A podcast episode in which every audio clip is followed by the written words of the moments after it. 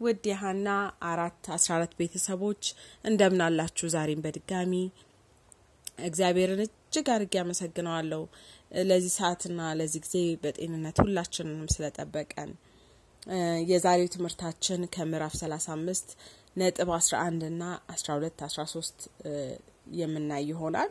ብዙዎቹ ነጥቦች ተመሳሳይነት አላቸው። ይህም እግዚአብሔር ምን ያህል በልጆቻችን ሕይወትና ባህሪ እንድንሰራ አጥብቀን እንድናጠና ስለሚፈልግ ይመስለኛል። የዛሬው ነጥባችንን ከማየታችን በፊት እንጸልይ። ቸርና ቅዱስ የሆንክ አባት እጅግ አድርገን እናመሰግናለን። ዛሬም በፊትህ ስንንበረከክ ጌታ አባት ሆይ አንተ እንድናከብር፣ አንተ እንድናስተውል፣ አንተ እንድናስብ ፍርሃታችንን ሁሉ ከመጣው መቅሰፍት ሁሉ ጌታ ሆይ ከመጣው ወረርሽን ሁሉ ምንም ነገን ሳንፈራ ጌታ አንተ ጥንቃቄን እንድናደርግ ለራሳችን፣ ለቤተሰቦቻችን እንደዚሁም ለአገራችን ሁሉ ጌታ ሆይ አንተ ምሕረትን ታበዛልን ዘንድ እንለምንሃለን። በክርስቶስ ደም ትሸፍነን ዘንድ ዛሬም አንተን እንፈልግሃለን። ያንተ ፊት ያስፈልገናል። ያንተ ዓይኖች ያስፈልጉናል። አምላኪ ሆይ ምሕረትን አድርግልን። ኃጢአት በደላችንን ይቅር በለን። በኃጢአታችን ምክንያት ነው ይህ ሁሉ ነገር የምንሰማው። ጌታ ሆይ የእያንዳንዳችንን ኃጢአት አንተ ይቅር አሁንም ዛሬ በምናጠናው ትምህርት ላይ አንተ መንፈስ ቅዱስህን ላክልን። አንተ አስተማሪያችን አንተ የልጆቻችን መሪ ትሆን ዘንድ መልካም ልጆችን እንድናሳድግ ትረዳን ዘንድ በቃልህ መኖር እንድንችል ትረዳን ዘንድ እለምንሃለሁ። በአንድ ልጅ በተወደደው በኢየሱስ ክርስቶስ ስም አሜን። የዛሬው ትምህርት እንደዚህ ይላል። አስራ አንደኛው ነጥብ ጤንነት ከአእምሮ ብስለትና ሞራል ጋር ተያያዥነት አለው ይላል። የልጆቻችሁን ሞራል ስሜት ለማነቃቃት እግዚአብሔር የሰጠው ጸጋ እውን እንዲሆን የእግዚአብሔርን ሕግ በአእምሯቸውና በልቦናቸው እንዲቀረጽ ማድረግ ይኖርባቸዋል። ምክንያቱም ጤንነት ከህጻናት አእምሮ ብስለትና ሞራል ጋር ከፍተኛ የሆነ ግንኙነት ያለው በመሆኑ ነው። የእግዚአብሔር ቃል እንዲህ ይላል በምሳሌ ሶስት ሰባት ላይ በራስ አስተያየት ጠቢብ አትሁን፣ በእግዚአብሔርን ፍራ፣ ከክፋትም ራቅ ይላል። እግዚአብሔር አስቀድሞ ጠቢብ እንድንሆን አስተዋይ እንድንሆን ጤንነታችንን እንድንጠብቅ በቃሉ ብዙ ቦታ ያስተምረናል። ምንድን ነው የሚለው? እነርሱ የጤንነትን እና የልብ ንጽህና ካላቸው በዚህ ዓለም ለመኖርና የእግዚአብሔርን በረከት ለማግኘት በተሻለ እንዲዘጋጁ ያደርጋቸዋል። ልጆች አእምሯቸውን በተገቢው አቅጣጫ ሚዛናዊነት እንዲኖሩ በጣም መስራት ካለባቸው ስራዎች መካከል ዋና ነገር ነው። በመሆኑም የወላጆች አእምሮ በተቻለ መጠን ውስብስብ ከሆነና እንክብካቤን ለመስጠት ከማይመች ሁኔታዎች ወጥተው የራሳቸውን አእምሮና ልቦና እንዲበለጽግ ማድረግ አስፈላጊ ነው። በጣም ቢዚዎች ነን። የአሁኑ ጊዜ ወላጆች ልጆች እናሳድጋለን፣ ስራ እንሰራለን፣ ብዙ ኃላፊነት ይጠበቅብናል። ከዛ ትንሽ ታይማችንን ወስደን ለእግዚአብሔር ብናደርግ የዛ ሁሉ መፍትሄ ይሆንልናል። ይህ ከሆነ ወላጆች በተረጋጋ መንፈስ ስራቸውን ያከናውናሉ።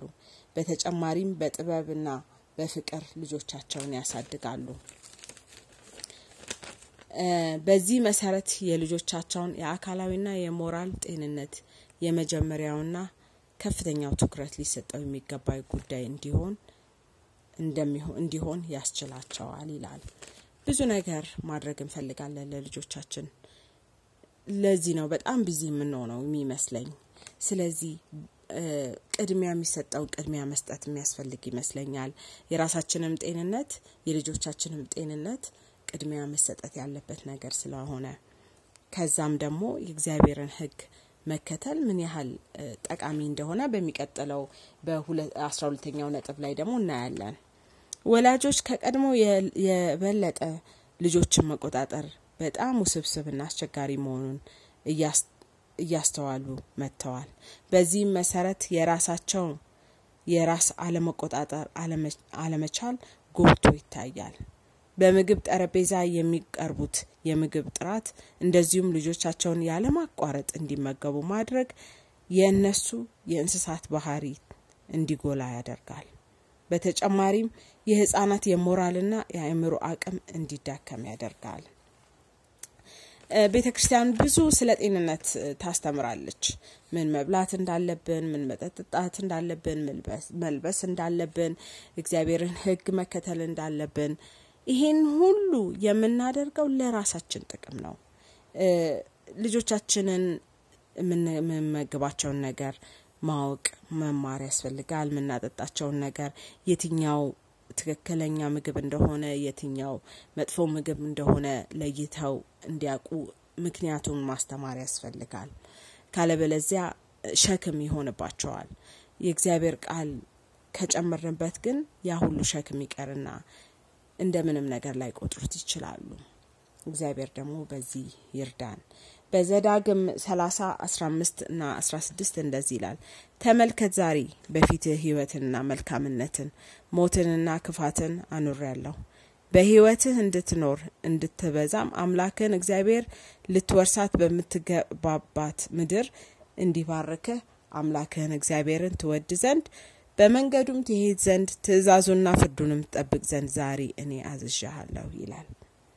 እግዚአብሔር የእሱ ተከታይ የክርስቶስ ባህሪ እንዲኖራቸው ልጆቻችን እኛ ጠንክረን መስራት ይኖርብናል። አሁንም አስራ ሶስተኛው ነጥብ ላይ ንጹህ ምግብ ለአእምሮ አስፈላጊ ነው ይላል። በዚህ መሰረት የምትወዳቸው ህጻናትን አእምሮ ችሎታና ጣዕም አስተምሯቸው። አእምሯቸው በሀሳብ እንዲበለጽግ አድርጉ።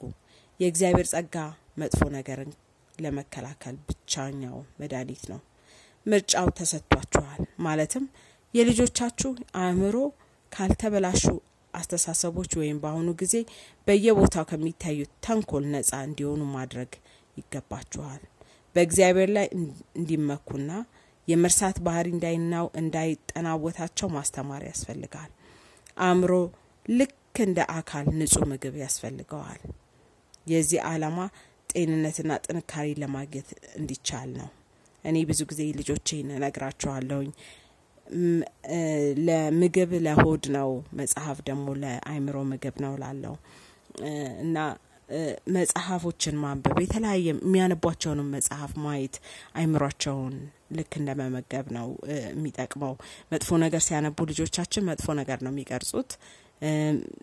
ከእንደገና ደግሞ ጥሩ መጽሐፍን ሲያነቡ ጥሩ ነገር ወደ አይምሯቸው ይቀረጻል። እና በመሆኑም ለልጆቻችሁ የሚያስቡት ነገር ስጧቸው። ይህ ማለት ከራሳቸው በላይ እንዲያስቡ ለማድረግ ነው። በንጹህ እና በቅድስና አካባቢ የሚኖር አእምሮ ተልካሻ አስተሳሰብ ዋጋ የሌለው እንደሆነ ይወቁ። የራስ ወዳድ የሆነ አስተሳሰብን አይከተልም ይላል።